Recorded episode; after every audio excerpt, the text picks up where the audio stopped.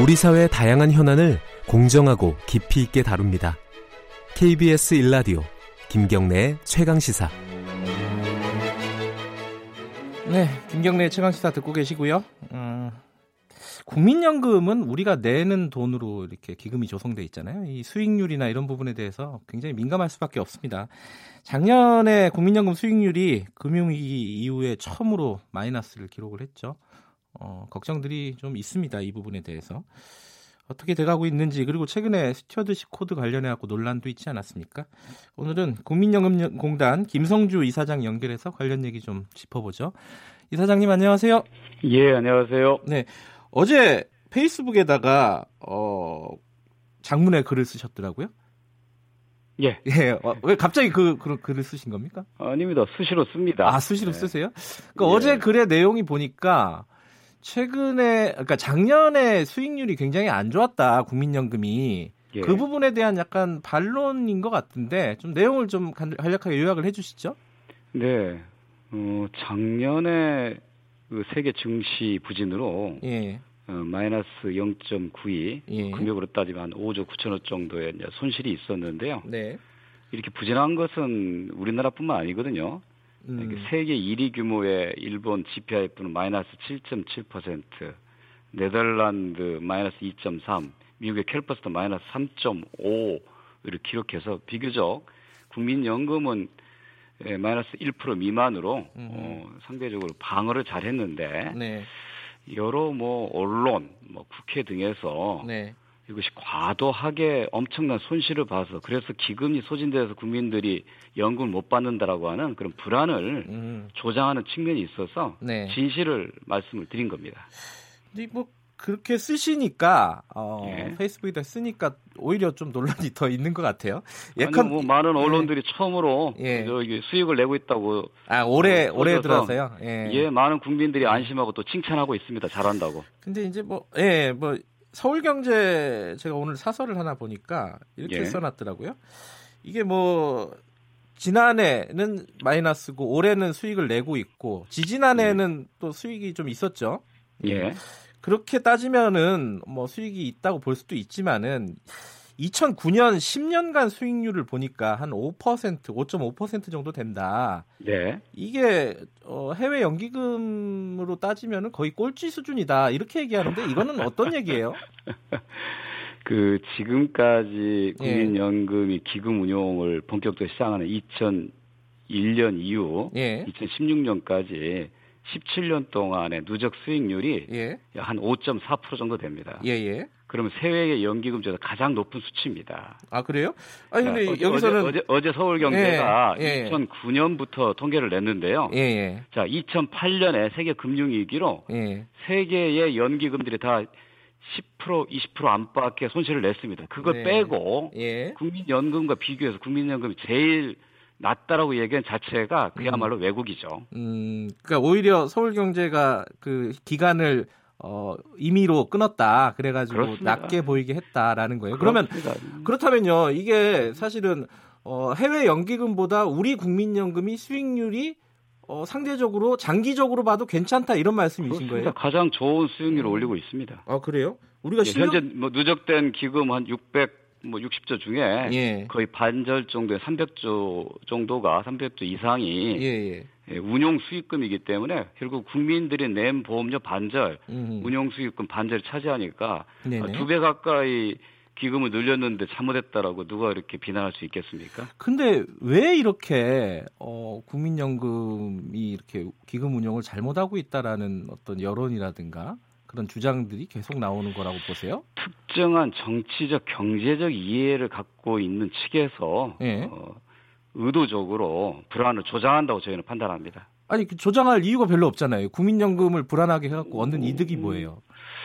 일단 현 정부가 예. 경제를 잘 못하고 있고 나쁘니까 아, 그런 차원에서 떨어진다라고 하는 이렇게 주장하시는 예. 분들도 있을 거고요. 예. 또 국민연금이 불안하다고 해야 예. 국민들이 개인 연금을 많이 가입하지 않겠습니까? 그런 이해관계를 가진 측에서도 자꾸 이런 불안을 증폭한다. 저는 그렇게 음, 판단합니다. 뭐 그런 측면도 있군요. 그런데 그럼에도 불구하고 이 국민연금이 어떤 일정 시점에 소진된다라는 거는 그건 사실이잖아요. 또 그러니까 그런 부분에 대해서 불안감이 있기 때문에 이런 또 얘기들이 계속 나오지 않을까라고 생각을 해요. 이 그런 거에 대한 대책을 간단하게 좀 말씀을 해주시죠. 예, 모든 나라의 연금 제도는 네. 설립해서 지금까지 지탱하면서 다 기금이 소진되어 온 역사입니다. 예. 그러니까 이 인구 구조, 저출산과 고령화에 의해서 기금이 언젠가 소진되지만 이 제도를 꾸준히 바꾸어서 네. 지속 가능한 연금 제도를 만들고 있습니다. 음. 더구나 현재 우리나라의 국민연금 적립금 666조 원, 세계 세 번째 연기금이고요. 예. 향후 30년 동안 국민들한테 지급할 수 있는 금액을 보유하고 있습니다. 예. 캐나다 5년, 일본 4년, 미국 3년, 스웨덴 1년, 독일은 단지 2개월 정도 기금을 보유하고 있지만 기금이 없어서 연금을 못 받으라는 불안은 없습니다. 기금이 소진돼서 문제가 되는 게 아니라 이 기금을 잘 관리해서 국민들이 믿을 수 있도록 하는 그런 제도를 만드는 게 굉장히 중요합니다. 그 지난달이었나요? 국민연금 이제 개편안을 내놨잖아요. 예. 그게 이제 그때 네 가지 아니었죠? 네. 그 근데 그게 결론이 난 겁니까? 아니면 어떻게 진행이 되고 있어요? 현재는 이제 경사노위 연금 특위에서 예. 관련된 논의를 진행하고 있고요. 뭐 예. 빠르면 뭐 4월 말, 뭐 음. 늦어도 7월 말까지 합의안이 도출된다면 네. 국회에 제출해서 입법 과정을 거치게 될 것입니다. 아, 그 경사노위에서 지금 논의 중이다. 근데 큰 틀에서 좀 여쭤보면요. 요번에 그 내놓은 개편안을 보면은 이 만, 지금보다 많이 내고 적게 내는 방식이 지금 필요한 거 아니냐라는 목소리가 일부 있어요. 근데 네. 요번 안에는 그런 게 강력하게 좀 들어가 있지는 않은 것 같아요. 그래서 좀, 어, 이 국민연금 개편에 대해서 걱정을 하는 분들이 있는데 큰 틀에서 보면 어떤 방식으로, 어, 지금 그 국민연금 개편안이 이루어져야 된다고 이사장님은 생각하세요? 예, 이번 정부 개편안의 가장 큰 핵심은 네. 어, 국민들에게 최소한 기초연금과 국민연금을 포함한 나라가 운영하는 연금 제도로 네. 최소한 100만 원은 보장해 줘야 된다. 네. 그 목표를 세우고 그럼 어떻게 하면 100만 원 이상을 받을 수 있을 것인가? 네. 그래서 네 가지의 네. 안을 제시했고요. 그 중에서 역시 우리가 관심이 있는 안은 예. 세 번째, 네 번째, 그러니까 조금 더 내고 더 받는 이런 개편안이 아마 국민들이 가장 관심을 많이 갖고 있다고 그렇죠. 생각합니다. 예. 그 여전히 근데 이제 이 국민연금에 대한 불안감들이 있어요. 내, 내가 더, 내는 돈을 나중에 네. 안전하게 다시 돌려받을 수 있을까? 뭐 이런 부분에 네. 대해서 이 얘기도 계속 나오고 있는 것 같아요. 이제 뭐 어떤 차별의 문제인데 공무원 연금하고 군인 연금 통합 문제요. 네네. 이거는 어떻게 생각하십니까, 이 사장님은? 아, 이제 국민연금과 공무원연금은 이제 비슷한 것 같지만 예. 또 서로 다른 제도거든요. 그러니까 예. 많은 국민들이 공무원 연금이 금액을 연금을 많이 받는 것만 주목을 하시는데 네. 사실은 공무원들은 어, 평생 직장이지 않습니까? 예. 최소한 30년 이상 내고 또 소득의 15% 2015년 연금 개혁에 의하면 18%, 즉 국민연금 9% 내는데 두 배 많은 보험료를 내고 있거든요. 네. 더 많이 내고 더 오래 받는 것이 연금 제도의 기본입니다. 음. 그리고 현재 지금 국민연금은 평균 가입 기간이 굉장히 낮고요. 내는 보험료가 낮기 때문에 조금 받는 거예요.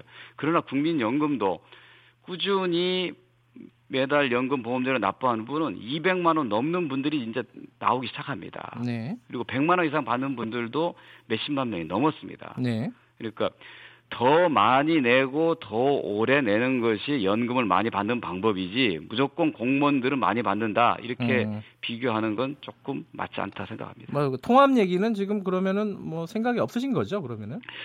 지금 당장 논의하기는 좀 이릅니다. 음. 그러니까 좀 더 이 양 제도가 좀 성숙이 돼서 어느 정도 비슷해져야 되는데 지금 만약에 통합을 한다고 하면 국민연금을 공무원 연금처럼 보험료를 18%로 올려야 될 텐데 예. 그걸 받아들일 수 있는 국민들이 얼마나 되겠습니까? 예. 그이 뭐 스튜어드십 코드 관련해서도 한두 가지 좀 여쭤볼게요. 예. 그 대한항공 그러니까 한진그룹 조양호 회장의 이사 연임을 사실상 국민연금이 캐스팅 보트로 막은 거잖아요. 그것도 뭐 국민연금만 아니라 해외 연기금과 소액 투자자들이 거기에 반대한 거니까 국민연금만이라고 하면은 좀 과한 겁니다. 군인연금도 예. 네, 그렇습니다. 그럼 앞으로도 어, 다른 기업에 대해서도 이런 방식의 적극적인 어떤 의결권 행사를 하실 겁니까? 어, 적극적인 주주권 해상은, 행사는 모든 네. 연기금과 기금 투자의 공통된 운용 원칙입니다. 원칙이다? 그동안 예. 오히려 주주권을 행사하지 않은 것이 문제였죠. 예. 기업에서 발생한 문제로 기업의 가치가 떨어지고 손실이 발생하면 예. 대개 연기금과 기관 투자자들은 예. 대화라는 방법을 통해서 의견을 표시합니다. 예. 주주가 배당을 요구하고 과도한 임원 보수를 낮출 것과 과도한 겸직을 반대하는 것은 당연한 권리입니다. 더구나 국민의 국민이 낸 보험료로 예. 어, 기금을 운영하는 국민연금 입장에서 적극적 수주권을 행사하는 것은 어, 훨씬 더 강화돼야 될 필요가 있다고 하는 것이 세계 연기금의 공통된 생각입니다. 근데 이 관련해서 하나만 여쭤보면요. 음, 그 요번에 이제 조양호 회장 연임건도 예. 수탁자 책임 전문위원회에서 논란이 이게 하루 전까지 계속됐었어요. 네. 그 일부에서는 아니 그 위원장이 박상수 위원장 아니십니까? 그죠? 예. 그 스튜어드십 코드에 반대하시는 분이었어요. 예. 이런 위원장을 이렇게 앉혀 놓고 사실상 할 마음이 없는 거 아니냐 적극적으로 뭐 이런 얘기도 있는데 여기에 대해서는 어떻게 생각하십니까? 그 의결권 행사에 대해서 예. 정부의 개입을 우려하는 어, 주장들이 좀 있는데요. 예. 저는 그 스트, 저기 stewardship code를 반대하고 대한항공에 대한 의결권 행사를 반대한 분이 예? 위원장으로 있는 수탁자 어, 책임 전문위원회가 오히려 더 중립적이라 고 봅니다. 오히려요. 그, 그, 예. 그 분은 저희 국민연금공단에서 예. 추천한 분입니다. 예. 그러니까 저희가 예. 어, 국민들의 입장에서 어, 또 더 높은 주주 가치를 실현하기 위해서 수소시크를 도입한 거고 네. 주주권 행사를 하는 것이지 네. 또 정부의 요구를 받아서 또 어떤 그 경영에 개입하기 위해서 하는 것이 아니라고 하는 것을 예. 이번에 대한항공에 대한 어, 의결권 행사 과정에서 잘 보였다 생각합니다. 지금 스타트 전문위원회는 전원 민간인 9명으로 구성되어 있고요. 네. 재계와 노조 그다음에 전문가 집단이 참여 그 안에서 감론을 바로 거쳐서 결론을 냅니다. 네. 그 의사 결정에 정부나 국민연금공단 어느 누구도 관여하지 않습니다. 네. 알겠습니다. 오늘은 여기까지 듣겠습니다. 고맙습니다. 네, 감사합니다. 국민연금공단 이 김성주 이사장이었습니다.